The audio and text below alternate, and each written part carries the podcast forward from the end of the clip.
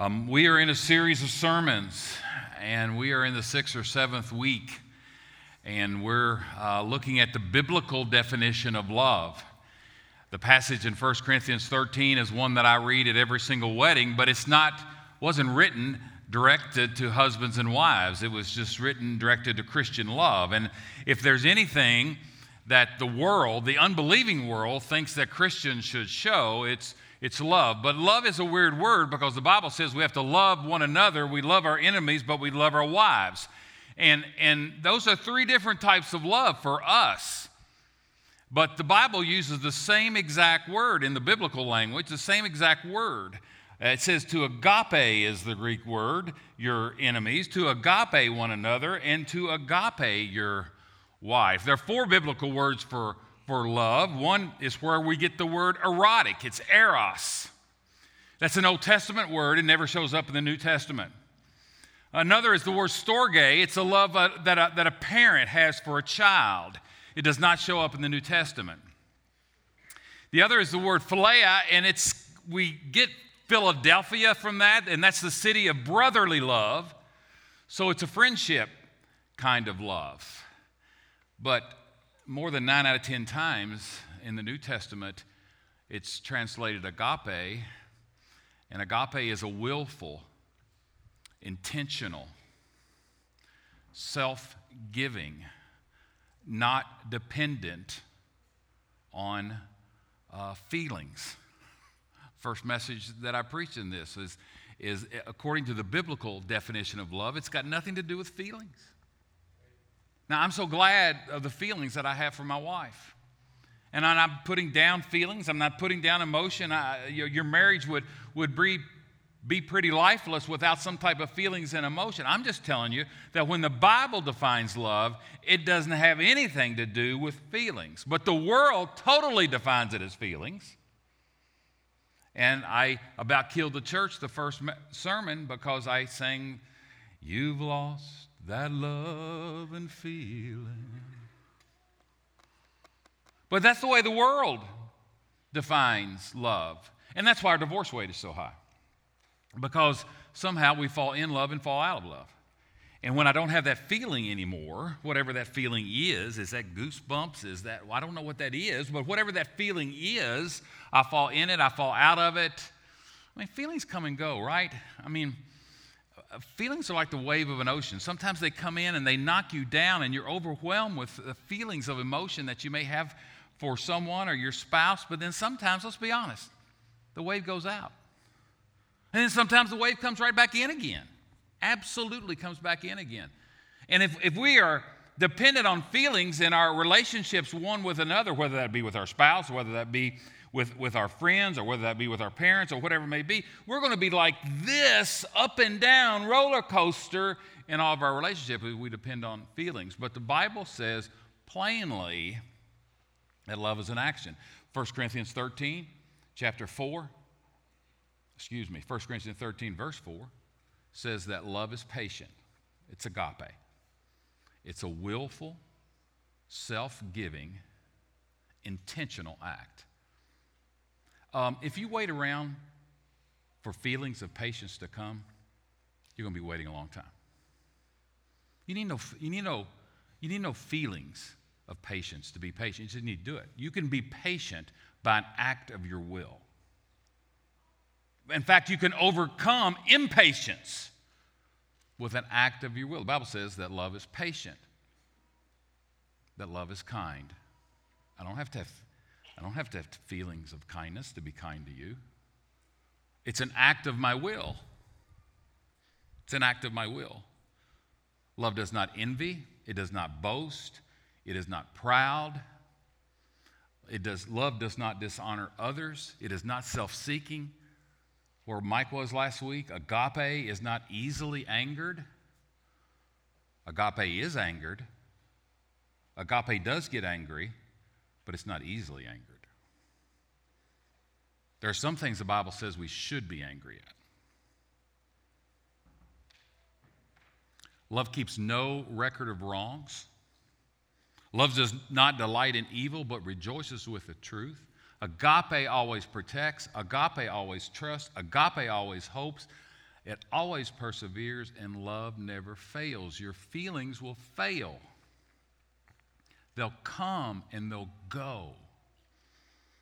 But when the Bible defines love, it has nothing to do with feelings. That's why I can agape my enemy and agape my wife.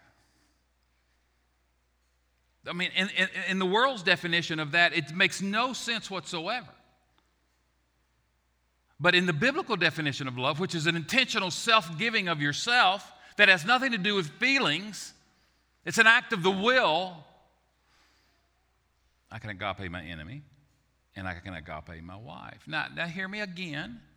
It has nothing, I'm not saying that, that any kind of relationship with love should not have feelings. I hope it always does. It's just when Paul decides to define love, he doesn't use words that talk about feelings. Today, I want to focus on fifth or sixth verse of 1 Corinthians chapter 13, where it says, Love keeps no record of wrongs. Love is not a record keeper. I've told you this before at every single wedding. I read that passage.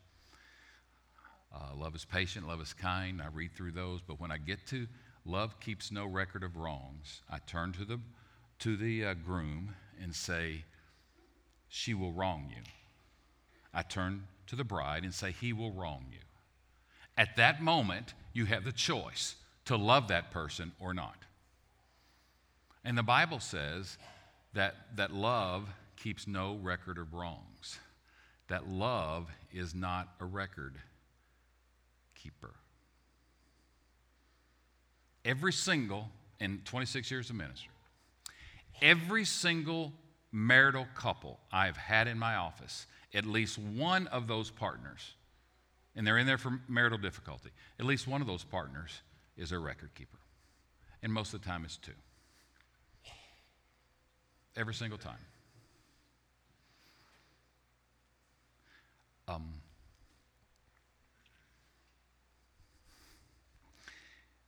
harboring unforgiveness in your heart is not only the antithesis of anti Christian living, it's just plain dumb. Can I talk that brash? It's, it's not healthy. It festers on the inside of why would you do that to yourself? Why would you let that fester for months and for years inside of you. Why do you hate yourself so much that you would do that to yourself? Love just, unforgiveness just totally brings disruption into our lives. You know what it does? It ties us to the past, unforgiveness does. It ties us to some event, some person in the past. And you know what? That person's totally forgot about what they did. Totally forgotten about what they did. I'm not putting down what they did. I'm not saying what they sh- I'm not saying that what they did was you shouldn't be upset about that or anything. I'm not saying what they did wasn't wrong. I, I'm just saying you're tied to it and they probably gone past it. You know what unforgiveness does? it pushes the pause button in your life and leaves you right there and does not allow you to continue to grow and mature because you're stuck back where that happened. Pushes the pause button in your life. We all love second chances, but what is it about human nature that doesn't want to give second chances to other people who have wronged us? Jesus says those second chances should number 70 times 7, and obviously that doesn't mean just 490. We think of the story of the prodigal son in, in Luke 15, and the prodigal son is a story that Jesus told. Now, whenever I say this next thing I'm getting ready to say, people will say to me, I didn't know that. But what I'm, because what I'm going to say is that parables that Jesus told, and, and the parable of the prodigal son is obviously one of those, they're made up stories. They didn't really happen. Jesus made the story up to make a point. Now that's fascinating because Jesus could have told any story that he wanted to to make this point because he's making it up after all.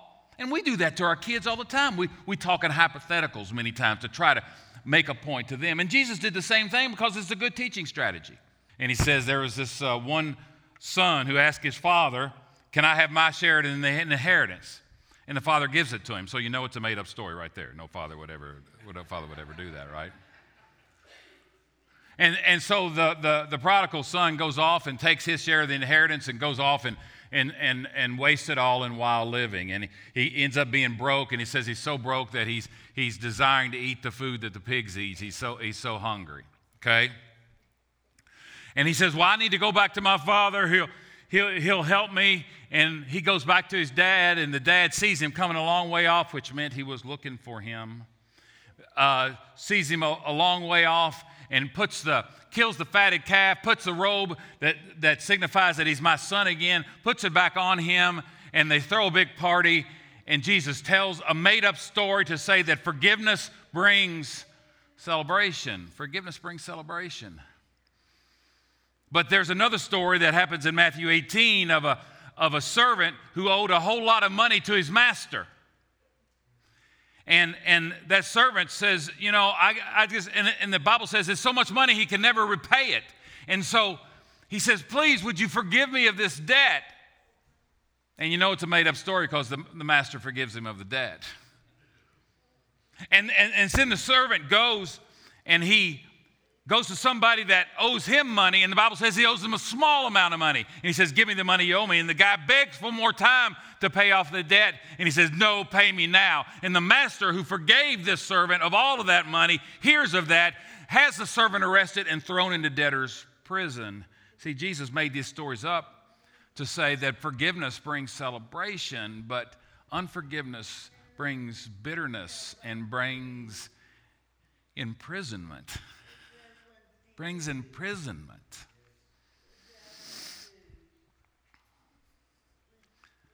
The story of the elder son in the, in the, in the prodigal story is, is someone who is who's imprisoned with bitterness toward his dad for treating his son that way and toward his, his brother because he got all this stuff and I've been here slaving for you all the time. Unforgiveness brings bitterness, it brings imprisonment.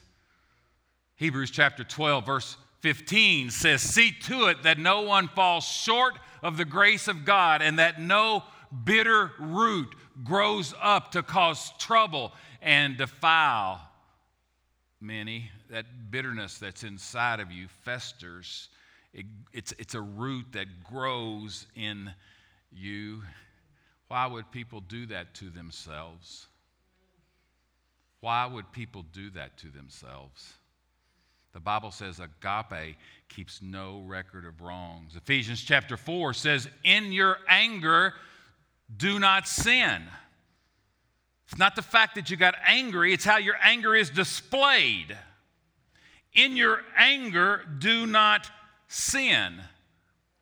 Don't let the sun go down on your anger because if you do that, you'll let the devil in your life. Don't let the sun go down when you're angry. Don't turn over and, and sleep back to back because you're angry because you've both just invited the devil into your life. You give the devil a foothold. Or you didn't do it intentionally, but what that bitterness and that unforgiveness do, does is just open wide the door for the devil to come in your life and exponentially grow that bitterness in your spirit. You've invited the devil in your life. Now, how stupid is that? Can I talk that brashly this morning? How, how stupid. Why would people do that to themselves?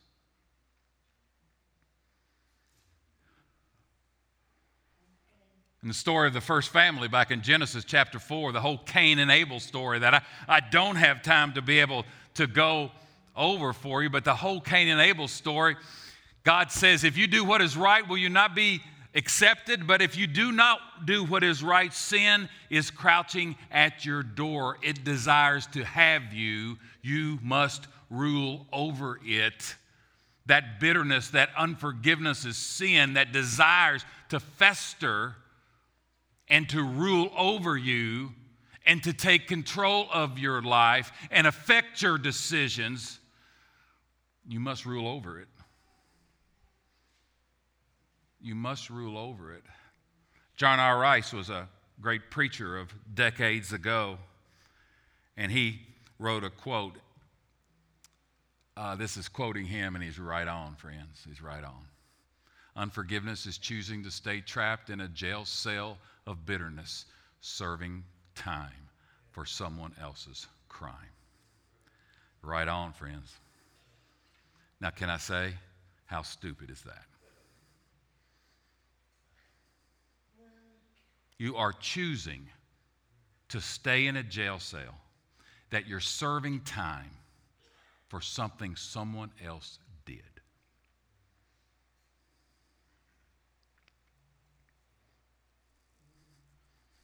I could preach this message to a whole bunch of atheists. This, this, while it's certainly God stuff, it's biblical stuff. We have psychologists and, and psychologists that make a living talking to people about the unforgiveness in their life. This is just plain smart. If you're an atheist, this is just plain smart. But it's God stuff. It's stuff that the Lord has commanded us who have claimed the name of Christ. That the love that we show for one another, for our enemies, and for our wives, it's not a record keeping kind of love. Because if I'm a record keeper, I'm just trapped in a jail cell serving time for someone else's crime. And why in the world would I do that? The Christian life is a life of freedom. Jesus says, I have come that you would have life and have it more abundantly. And one of the ways you have life more abundantly, one of the ways you have it to the full, depending on what translation you read, is not to let unforgiveness fester in your spirit, to keep short accounts. You can't have an abundant life. You can't have the life that Jesus wants if I'm harboring unforgiveness, because that is not abundant life. And Jesus says, John 10 10, I have come that you would have. That's a fascinating statement, isn't it? Because he was talking to people who were alive. And he says, You people who are alive, I have come that you would have life. You people who are alive, I have come that you would really live. And one of the ways that we live but really don't live is when we harbor unforgiveness in our spirit. Oh, I'm not minimizing. I'm not minimizing what that person did. Don't hear me. Because some of you are right now thinking, under some of you in this room, under the sound of my voice, people listening on the live stream are saying, you know what they're saying? Yes, but he doesn't know what that person did to me. And you know what? I don't know. And I'm going to say something very brash again that some of you, it's going to rub some of you wrong. But as a pastor, yes, I don't know. But you know, you know what? Hear, hear me. Hear this in context of what I'm saying. Yeah, I don't know what you've been through, but I don't really care. I care about right now and how you're going to get through it. I care about this point on. I care about you letting it go. I care about you having life abundant. We can sit and talk for months about what that person did to you, and you're still stuck in the same hole. How are we going to get out of it? How are we going to get out of it? How are you going to let it go? How are you going to get over it? How are you going to forgive? How are you going to get out of the jail cell where you're serving time for someone else's crime? That's my concern. I'm sorry you went through what you did. I'm sure it was horrible. I'm sure it was horrible. I'm sorry you had to go through it. But what are we going to do about it now? What are we going to do about it now?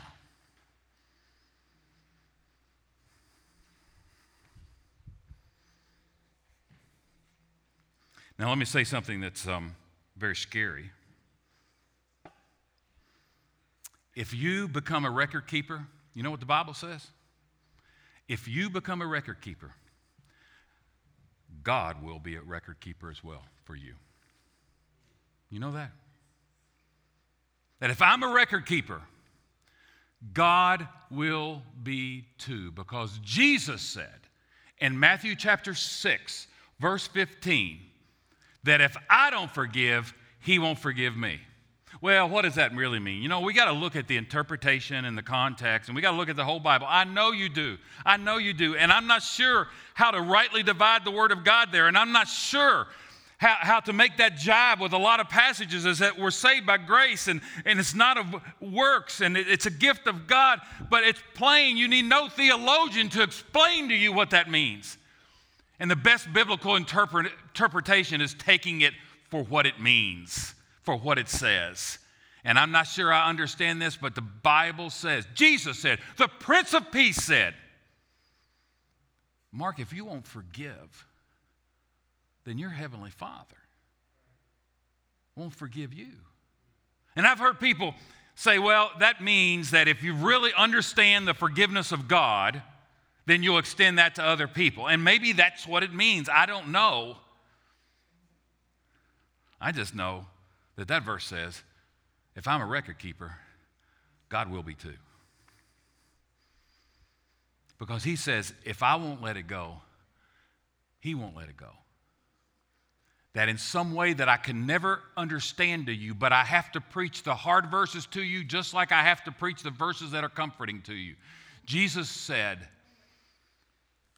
somehow our forgiveness of other people is tied to his forgiveness of us. Wow.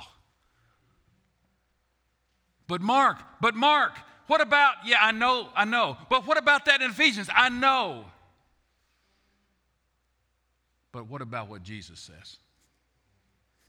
If I'm a record keeper, if I'm a record keeper, Jesus, Heavenly Father, will choose to be a record keeper as well. Now, let me ask you a question Why do people choose unforgiveness? Why, why, why are some of you in this room and, and people listening on the live stream, why are you struggling with unforgiveness? After all, it's stupid, right? it, what good does it do you? How is it productive in your life? How is it productive? How is it maturing you? How is it making you more Christ like? How is it making you a, a more loving person? How's it, ma- how, how's it making you a person that, that people want to be around more? Why do people choose? unforgiveness? Well, after talking with a whole lot of people in 26 years of ministry, I've learned that some people some people feel like it's almost like a power game that, that I've, I've got control over that person in some way that i'm not going to give them my forgiveness so i'm making that person pay that person who's already forgot about what you're worried about. I'm going to make that person pay. And, and, and in this way, I have some power over them. Oh, I know what she did. I know what he did. I know he left you cold and he left you with three kids. I know about that. But why in the world would you hold on to it? How is it helping you to do that? Take, take all the scripture out of it. For, forget about the command that says that if you don't forgive others, the Heavenly Father won't forgive you. Forget about that for a second. I'm a secular psychologist right now. How is unforgiveness helping you? What's it doing for you? Is it making you more a loving grandmother? Is it making you more a loving father, a loving mother? Is it making you a better co worker? Is it making you a better neighbor? Is it making you a better husband? Is it making you a better father? What's the purpose of it? Well, I got power over that person who's totally forgotten what they did. I'm in control. Why do people choose unforgiveness? Well, forgiveness is forgiveness is, is, is giving someone something that they don't deserve. In this whole world, we know that. You, you get what you deserve, right? You, you, you work 40 hours and you get a paycheck. You, you get what you deserve. You, you work hard to train yourself to, to, to uh, be strong and, and lift weights, and, and you gain muscle mass and you can gain more weight. You, you, you get out of life what you put into life. You get what you deserve in life. And somehow it seems that forgiving someone is totally upside down to the way the world works. Well, how many times have I told you that the kingdom of God is upside down to the way the world works? Read the Sermon on the Mount. It is not the way the world works. It is not the way that worldly people think that the world works. And that's why Jesus just makes us scratch our heads sometimes. And that's why many people reject him. Because they, because they lean on their own understanding. Because we're such smart people. We got it all figured out. And the way of the world is, is more important than the way of God's word. And so we lean on our own understanding. Why do people choose unforgiveness? Because giving un, forgive, forgiving someone is giving some, someone something they don't deserve. And that kind of seems like it goes against stuff and the world thinking and so forth and so on. Why do people choose unforgiveness? Because some people don't know how to forgive. They've bought into a lie. It's a cute little phrase, it's a trite little phrase. Somebody came up with it sometimes. It's certainly not biblical, but it sounds good, it sounds spiritual. When people say, well, you just got to forgive and forget. How can you forget that your husband walked out on you with three kids?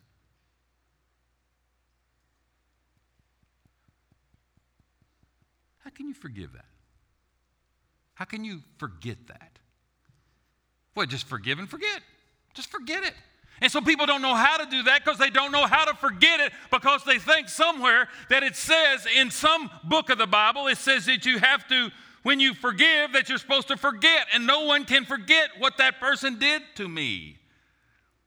And the only way you can forget is for your brain not to work anymore. Well, Mark doesn't doesn't the Bible say that, that God remembers our sins no more? I don't think God forget. What can God forget? It's just an illustration to say how He's put our sins behind His back, cast away as far as the east is from the west. Can't forget. So people say, I don't know how. I don't know how. I just can't forget it. Well, why do you think you're supposed to forget it? You're just not supposed to bring it up again. That's what forgiveness is. I will never, ever bring it up again. I've let it, I've, oh, I still, it's still in there. Oh, it's still in there. I'll never, I'll never forget that. But I'll never, ever I'll make the volitional choice, an act of my will, irregardless of my feelings, that I choose never to bring it up again. But so we have so many people at the altar, and it says, I just can't forget it. I just don't know how to do it because it's still in my mind. Of course, it's still in your mind. But you don't have to bring it up again.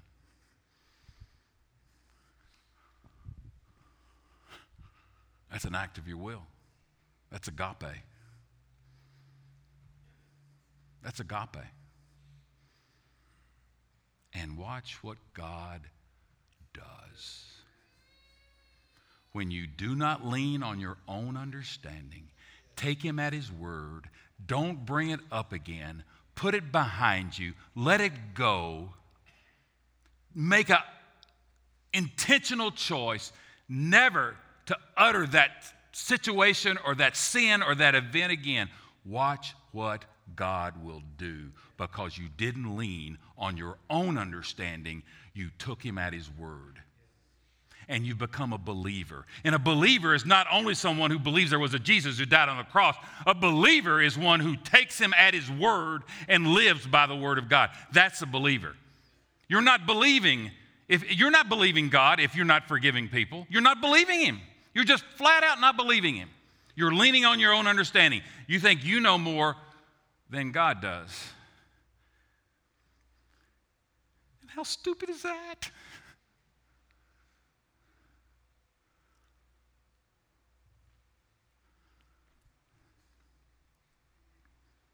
Forgive and forget?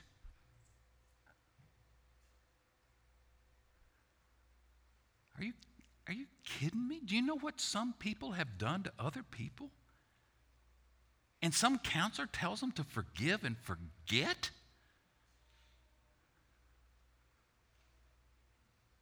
I choose, because of the agape love of God in me, to never bring it up again. Never bring it up again and I get up off of this out of this altar or I leave the pastor's office, I'm never going to bring it up to him again. I'm never going to bring it up to her, her, again. And I keep that and when it comes to my mind and I want to bring it up again, my emotion and my feelings start to take over and I want to bring it up again, I say I left that at the altar. And I told him I'm never going to break it up, bring it up again and I'm going to lean not on my own understanding, but I'm going to trust him. I'm going to believe him. And just watch what God does for you. But you know what? We want to have the feelings of, un- of forgiveness before we actually forgive. And it don't happen that way. You'll be waiting a whole long time if you're waiting for you to feel like forgiving him or feel like forgiving her. You'll be waiting a long time but just take him at his word and watch what he does. Why do people choose unforgiveness? it's just flat out easier. it's easier than working through it. It's easier than dealing with all the junk that's happened. It's easier than letting it go. It's easier than never bringing it up again. It's very human to bring it up again. It's very human to keep sticking that knife in her back. It's very human to do that supernatural to do the other. It takes the Holy Spirit of God to do the other.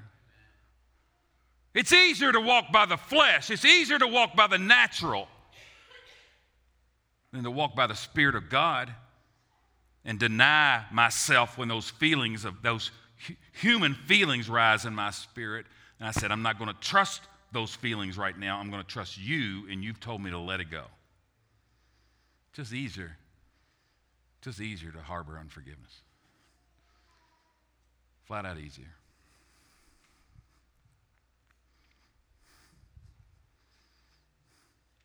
Each Sunday, we finish our service at the table, at the altar, or however you choose to receive communion. And when we receive communion, we are remembering that on the cross, Jesus kept no record because he says in Romans 5 8, while you were still a sinner, I died for you. On the cross, he said, Father, forgive them, for they do not know what they do. Every single time we receive communion, we're remembering that God has not been a record keeper. In Colossians 3 something says, Forgive as the Lord forgave you. How in the world, how arrogant of me to harbor unforgiveness to one of you all or to someone else after what God has forgiven me of. How stupid is that? And the only reason I can do that if I have no clue of God's forgiveness of me, his complete unforgiveness, for, complete forgiveness of me. If I don't truly understand that, then maybe I could har- harbor unforgiveness about somebody. But if I know that I'm walking in complete freedom, that everything has been forgiven, how in the world could I not forgive you? And if you understand that, how in the world could you not forgive me? Our servers are coming to the table. Father,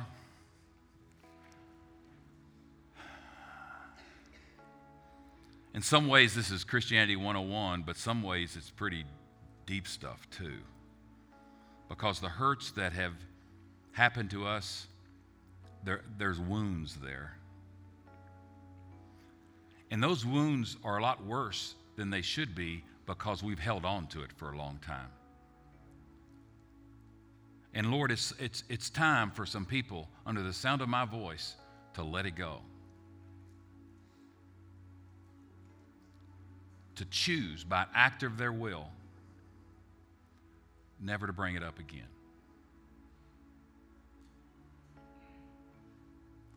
To, to choose to no longer hurt themselves. To, to no longer have the pause button on in their life to no longer be serving time in jail for someone else's crime. Give us the grace to trust you in this instance and not lean on our own understanding. Help us now as we come to the table in Jesus' name. Amen. You have choices of the altar or the tables or in just a moment, I'll lead you through communion right there in your seat.